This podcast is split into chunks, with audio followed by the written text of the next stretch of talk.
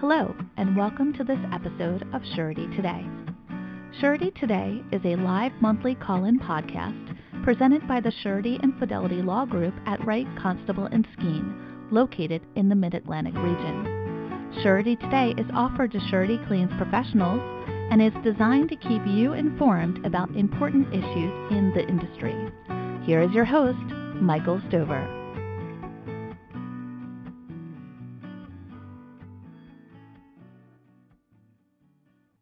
Well, welcome everyone to this edition of Surety Today. My name is Mike Stover, and I'm a partner in the Surety and Fidelity Law Group here at Wright Constable Skeen in Baltimore, Maryland. As always, I want to uh, thank you all for your continued support of Surety Today and wish everybody a happy uh, March Madness. May the odds uh, ever be in your favor, and also an early uh, happy St. Patrick's Day. Remember, you can listen to any, you know, one or all of our prior 80 episodes of Surety Today, anytime, anywhere, from any one of our multiple platforms on our website at wcslaw.com as a podcast at Spotify, Amazon Music, Apple Podcast, Stitcher, Podbean. Just search for Surety Today and also on our micro site, suretytoday.net. As of today, we've had just over 9,600 downloads of our podcast, so join the fun. As always, uh, we've muted the line during the presentation to avoid any background noise, and we will unmute the line at the end uh, for any questions. So today I am going to talk about joint ventures. Uh, joint ventures are common in the construction industry. I'm dealing with several right now. One is is known as Clark Banks joint venture. It's a joint venture between Clark Construction and Banks Contracting. Another is the uh, Walsh Gilbane joint venture, a joint venture between Walsh Construction and, and Gilbane Building Company. And a third is an as yet unadmitted joint venture, which is masquerading as a teaming arrangement, and we're currently working on unmasking this joint venture as part of our surety defense in that case. So stay tuned on that. Contractors, you know, they, they choose this form of business for a, variety of reasons. Sometimes it's it's because the project is so large that it takes the combined efforts of multiple contractors to be able to handle the project. I think that was the case with the, the Walsh Gilbane joint venture because the project was massive, $206 million, 275,000 square feet of uh, state-of-the-art government medical research facilities with labs and its own power facility. So sometimes uh, one of the contractors provides the financial wherewithal while the other provides a valuable connection or relationship with an owner. Sometimes one of the members is small and needs a larger member to pull off the project. Forming a joint venture allows the parties to pool their resources, their equipment, their labor, talents, skills, you know, to complete a, a potentially lucrative project. Sometimes the choice isn't about the business form. It's about choosing to improperly get around the socioeconomic program requirements. So you have a large contractor using an 8A contractor to land a sole source government set aside contract, then the large contractor performs the work and keeps the lion's share of the profit. In that scenario, the parties will not call themselves a joint venture, but a court may find that their arrangement was nonetheless a de facto joint venture. In this episode, we'll explore joint ventures, you know, what they are, why a surety should care, and how you can determine if a relationship is really a joint venture or just, you know, a garden variety contractor subcontractor arrangement spoiler alert, the, the existence of a joint venture in the right circumstances can lead to a surety defense. So let's uh, begin at the beginning. What is a joint venture? A joint venture has been defined as an association or undertaking of two or more persons or entities to jointly carry out a single business enterprise for profit. New York law holds that a, a joint venture is formed when one, two or more persons enter into an agreement to carry on a venture for profit. Two, the agreement evinces their intent to be joint ventures. Three, each contributes property, financing, skill, knowledge, or effort. Four, each has some degree of joint control over the venture. And five, provision is made for the sharing of both profits and losses. In the past, joint ventures were frequently referred to as joint adventures. The, that adds sort of an air of excitement to the enterprise, right? You're going on an adventure. When you look back at some of the joint ventures you, you come across, you know, you wonder how the parties ever thought they would ever get along or even turn a profit. It looked more like a an adventure in fiction. But, but joint ventures have also been referred to as a partnership for a single transaction. Generally, a joint venture is considered to be indistinguishable from a partnership for all important purposes. Under New Jersey law, for example, a joint venture is held to be very similar to a partnership, with the only difference being that joint venture relationships tend to be more informal and usually limited to a single undertaking or transaction, although the conduct of that enterprise may continue for a number of years. And so in the construction world, you see that joint ventures uh, going on for years. The, the Walsh Gilbane project that we have, uh, uh, you know, the big uh, medical research facility, that's been going on for, man, seven years, I guess. So it's crazy. Indeed, under many states' laws, a joint venture is considered to be a partnership and is governed by the Uniform Partnership Act. Under Maryland law, for example, the code provides that the unincorporated association of two or more persons to carry on as co-owners a business for profit forms a partnership. Whether or not the persons intended to form a partnership and whether or not the association is called a partnership, a joint venture, or any other name. Accordingly, when you're dealing with you know these issues relating to joint ventures, you can usually turn to the law of partnerships for guidance. U.S. District Court for the Southern District of New York, uh, addressing joint ventures, observed as follows: "Quote: Precise definition of a joint venture is difficult. The cases are of little help since they are generally restricted to their own peculiar facts. Each case depends, of course, for its results on its own facts. And owing to the multifariousness of facts, no case of co-adventure rises higher than a persuasive precedent for another. You don't get to see the word multifariousness too often in a quote, but there you have it. Be that as it may, distilling the research down reveals that the essential elements of a joint venture are typically identified as one, the intent of the parties to be associated as joint ventures. Two, mutual contribution to the joint undertaking. Three, shared joint control over the venture. And four, sharing of profits and losses.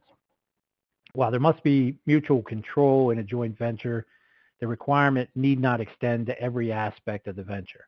A joint venturer may entrust actual control of the operation to his co-venturer, and it still remains a joint venture. Joint venturers may agree that responsibility for a particular task shall reside eh, with less than all of the venturers. Similarly, while contribution of resources is generally necessary, it's not necessary that the parties furnish contributions in equal amounts, nor need the contributions be for the of the same character. So, you know, one party may contribute property or equipment, and the other party may contribute money, skills, or other resources. In determining whether a joint venture exists, the sharing of profits is prima facie evidence that the association is a joint venture. However, mere sharing of profits is not conclusive and other factors must be considered. It's been observed that while the presence of a profit motive is a precondition of a joint venture, the case law strongly emphasizes that profit sharing alone does not make a business arrangement a joint venture the case law recognizes that there are many circumstances where a share of the profit can be a legitimate form of compensation. Rather, it's the sharing of losses, not just profits alone, which can be uh, a critical indicator of joint venture status. You know, if you think about it, if you're agreeing to, to come out of pocket to fund a loss on a project, that's a very strong evidence of, of an ownership interest in, in the arrangement. A joint venture can be established even when the members have not formulated their status in full detail. Indeed, uh, the agreement need not assume a particular form or be formally executed. It may be expressed or implied and need not necessarily even be in writing. Where there is no express agreement, the question of whether a joint venture exists is to be gathered from the intentions of the parties revealed by their conduct and circumstances surrounding their relationship and the transactions between them. The agreement, whether implied, explicit, or a combination of the two, will be interpreted and its validity tested under the normal rules of contract construction. The existence of a joint venture uh, will not be presumed, but instead must always be proven. In other words, joint ventures will never arise by operation of law. The burden of proving the existence of a joint venture is upon the party who asserts that it exists. Thus, an assertion by a surety that a Miller Act claimant is a joint venture will be treated as an affirmative defense that must be proven by the surety. For this reason, it's, it's rarely uh, appropriate for a court to make such a finding on a motion to dismiss basis. There will usually need to be more factual development. So this brings us to the, the next issue of well, you know, why do we care? Why why does a surety care if there's a joint venture relationship on a bonded project? The answer is because it's well established under federal law that a bond claimant who is a joint venturer with the bonded principal cannot recover under a Miller Act payment bond. The Miller Act was enacted, of course, to ensure that subcontractors are paid for labor and materials expended on federal projects. Conversely, the Miller Act payment bond was not designed to protect the bonded principal. Thus, it is generally conceded that a partner or a joint venture in the contract itself or a portion of it would not be one of those protected by the Miller Act. In one case uh, out of the District Court Uh, of Wyoming, the, the court stated as follows, quote, it seems quite evident that the rule of law should be that a joint adventurer under these circumstances should not be permitted to recover upon a bond given to guarantee the fulfillment of the contract of his co-adventurer. The duty of the contractor to fulfill the provisions of his contract are no more imperative than those of one who is jointly interested with him in its success. The obligations are the same, to wit, to see that the contract is fulfilled in every particular before a surety should be compelled to answer for the default. As a matter of fact, the principal contractor might as well be entitled to recover for his own default against his own surety as to permit one jointly interested with him in its success to do so. So such a rule of law would open the door to fraud of a serious type, end quote. So basically the the joint venture defense boils down to the concept that a, a principal cannot make a claim against its own bond, and therefore the joint venturer or partner of the principal in the project cannot make a claim against the bond either. The surety does not bond the relationship between the joint partners. That is not what the Miller Act is uh, implemented for. If they made a bad uh, business deal, that's on them. That's not the surety one of the best ways to to understand the concept is to see some examples of it in in action. So let's look at uh, some of the cases arising uh, or rather addressing this issue. Uh, in the first case, uh, concrete works and paving versus Great Midwest Insurance comes out of the um, the Southern District of Florida, 2020. The court granted the surety's motion for summary judgment, finding that the claimant was a joint venturer with the bond principal.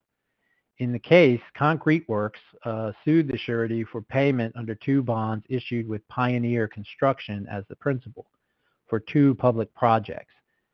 Concrete Works alleged that it subcontracted with Pioneer to provide labor and materials for the projects, that it performed the work in a timely, workmanlike manner, that the work had been accepted by the project owners and that Pioneer failed to pay.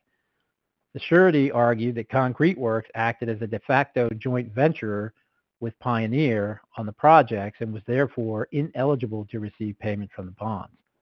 Now, the undisputed facts establish the following. First, Concrete, Work, Concrete Works was not eligible to bid on the projects because it did not have bonding capacity. Concrete Works was not a Florida certified business enterprise as required by one of the project owners. Pioneer was. The contracts required Pioneer to perform 75% of the work itself. It did not do this. The contracts prohibited assignment of work or payments.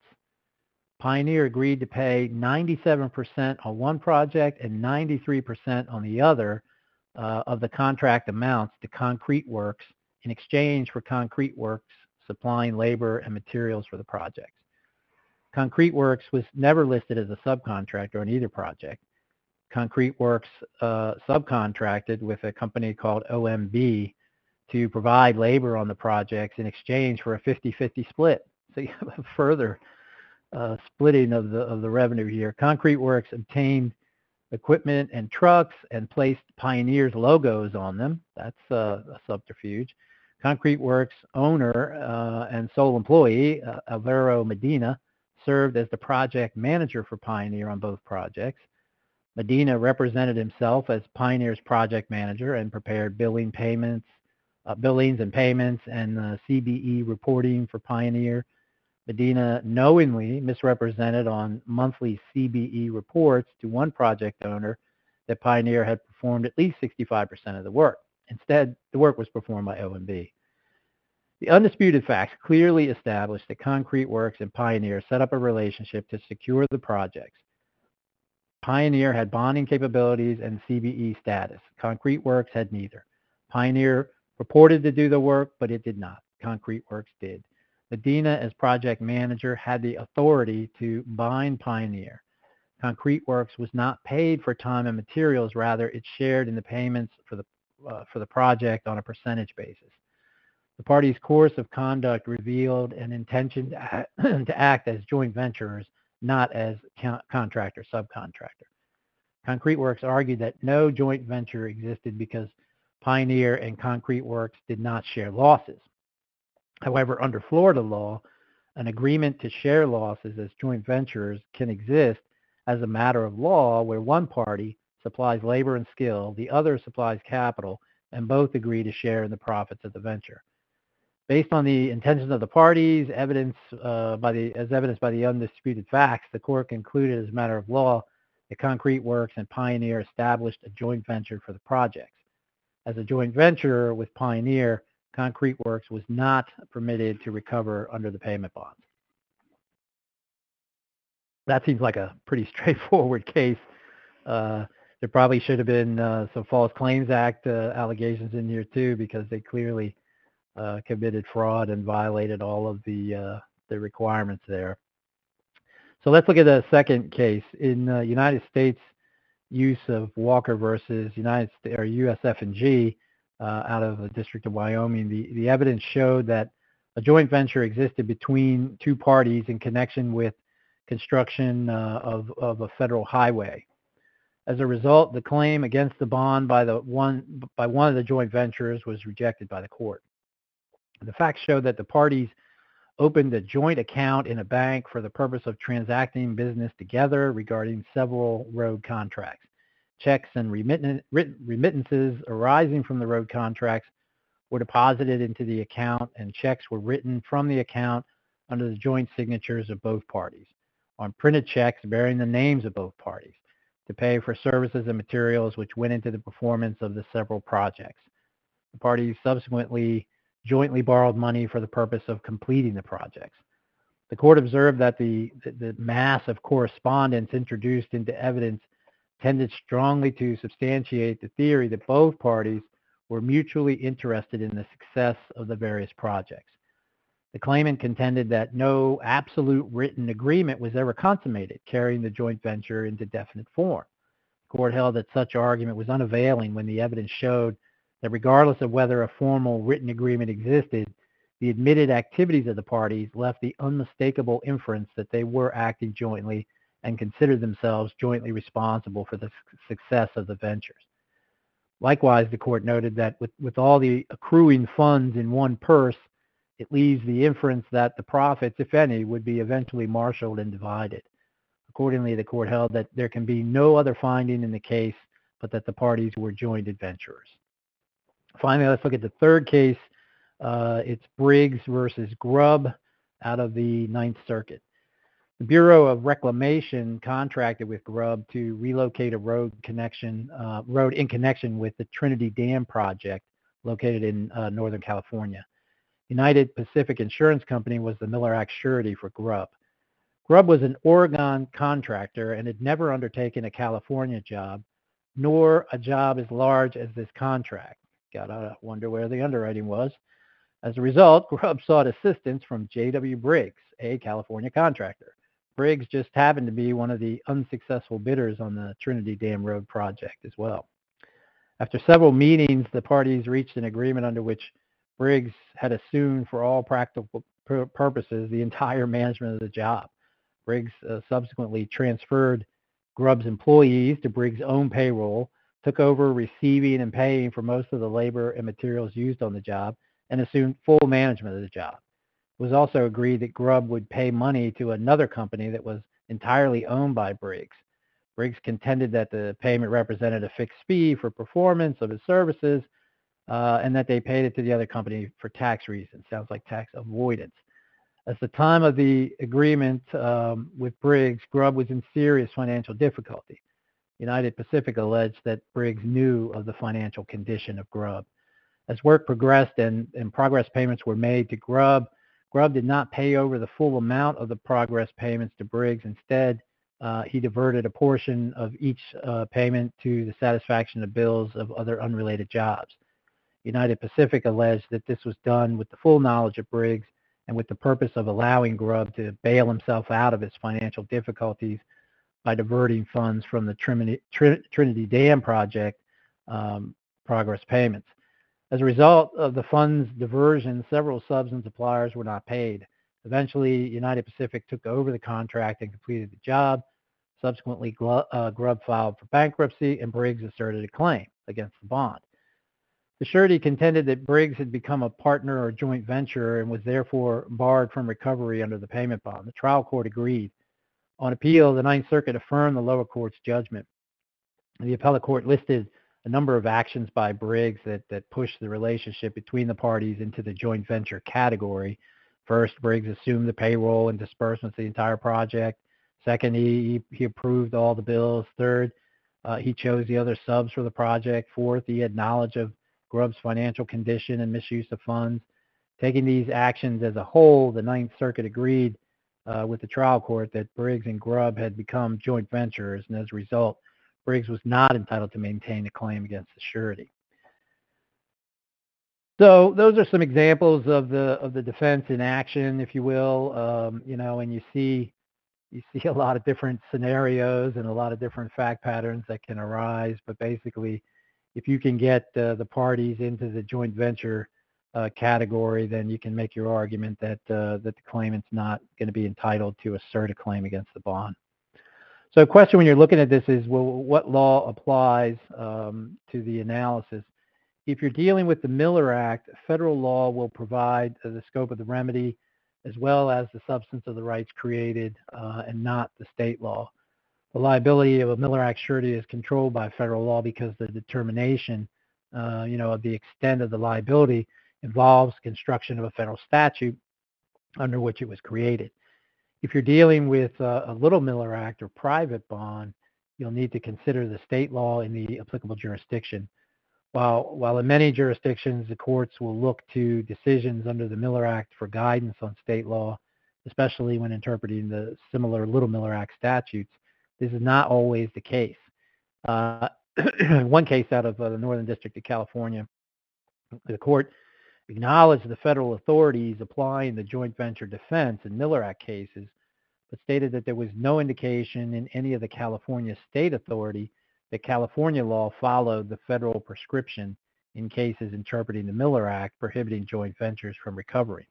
Therefore, the court denied the surety's motion for summary judgment on the basis that it could not rule as a matter of law that the claimant could not make a claim against the surety as a, a possible joint venture.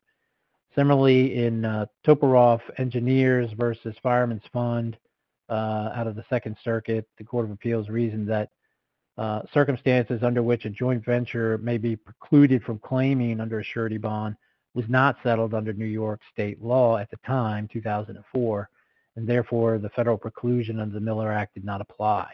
So you need to be mindful of what law uh, applies in your particular circumstance and whether uh, the jurisdiction will will follow the uh, joint venture defense. So how, how do you determine if a joint venture exists? How does the surety claims handler spot a joint venture?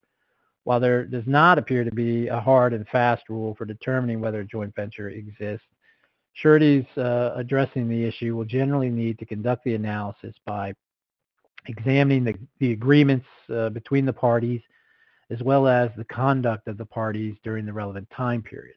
So first, you, you look at the agreement between the parties to determine if it supports the conclusion that a traditional contractor, subcontractor, general contractor relationship exists or whether a joint venture exists. And this exercise, you'll begin by looking at the title, right? The terminology of the contract. Is it is it titled a subcontract? How are the parties identified or designated? Are they contractor, subcontractor, or are they partners?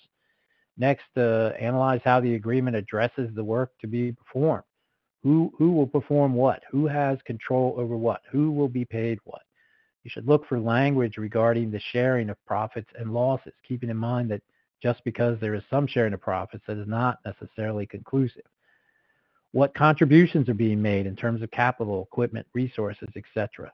The mere use of the word venture in, a, in an agreement between two parties uh, for a division of the profits of a business does not in and of itself make it a joint venture.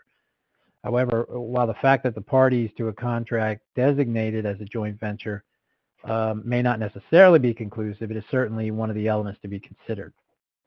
Of course, if the parties have entered into an express, express written joint venture agreement, the task is easier, and, and there have been cases where the parties have done just that. You would think that such a case would be a slam dunk for the surety. Typically, it would be, but there are uh, several cases where even even where the parties had described their association as a joint venture partnership, the court was still unwilling to grant the surety's defense on preliminary or procedural motions. In these cases, the courts wanted to see more. They wanted to see evidence that there actually was a joint venture in practice, not just the words. The vast majority of cases, um, you know, the parties will not make it easy. They will not enter into an express written joint venture agreement or refer to themselves as joint ventures or partners. Indeed, they will typically um, you know, deny such a relationship exists. Uh, according to the surety, will need to be looking for more than what the parties said or wrote. They'll need to analyze the conduct and, and all of the surrounding circumstances. One thing to look for is the parties performing administrative tasks or functions that are out of the ordinary. You know, a, a blurring of the organizational responsibilities can create a reasonable basis upon which a fact finder could conclude that the relationship resulted in a joint venture between the parties. Also, where there is an overlapping control of the parties, common ownership or leadership can indicate uh, the existence of a joint venture. In one case, the court looked to evidence that the alleged subcontractor was submitting documents as the quote unquote administrator of the project for the purported general contractor, including payment requests to the government. Even though the purported uh, subcontractor argued that there was no joint venture and the, and the subcontractor um, could agree to, to serve as an administrator for the general, the court found that the submissions created a question of fact as to whether the relationship went beyond the boundaries contemplated of a normal relationship. Another red flag is if employees of the one company are placed on the payroll of the other. You see this when a large company and a small company have joined together to perform a contract. In one case, the court focused on one party's assumption of the other's payroll as a key factor in finding that a joint venture existed. Such action is um, evidence of a commingling of the fiscal responsibilities between the allegedly separate entities. And so the one case we discussed, you see the, the joint bank account with the joint names on the checks, all the money coming into that account and going out of that account under joint signatures. You know, once you see that, that's a big red flag that, that you're talking about a joint venture. Another factor to look for is if there's a sharing of the losses. Even if the parties did not expressly state an agreement to share losses, the party's conduct can support a reasonable inference that such an agreement in fact or practice existed. In one case, both parties assumed debts that normally uh, would be attributed to the other party. The court noted that a, a reasonable inference of such conduct is that an implied agreement to share in losses associated with the endeavor existed. A commingling of funds can also satisfy the sharing of losses factor and give rise to a joint venture.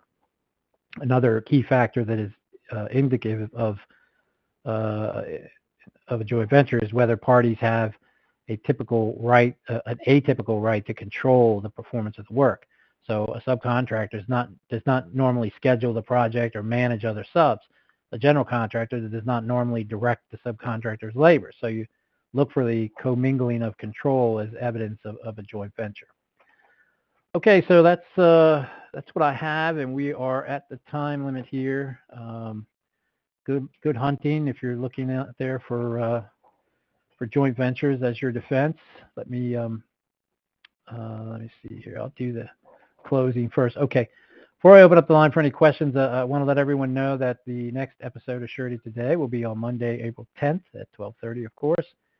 Upcoming events on March 29th through the 31st, the 34th annual Southern Surety and Fidelity Claims Conference will be held in Savannah, Georgia. I'm really looking forward to this conference, and, and Savannah is a great city. I hope to see you there. It's it's not too late to register. I understand they just extended the hotel registration, so uh, you can get in on that action. On April 19th, the Philadelphia Surety Claims Association will hold its lunch meeting in Philadelphia. Our speaker for that uh, meeting will be J.S. Held, uh, and they'll be discussing building envelope issues. So thank you to everyone for joining me today. Now let me open up the line. The conference is now in talk mode. Okay, we're in talk mode. So any questions out there?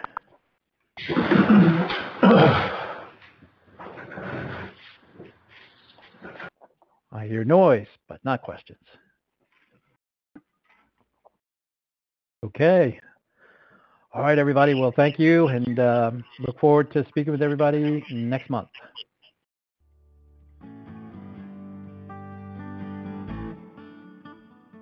Thank you for listening to this episode of Surety Today. Audio recordings and white papers from prior episodes are available on the Surety Today page of the Wright Constable and Skeen website at wcslaw.com backslash surety-today.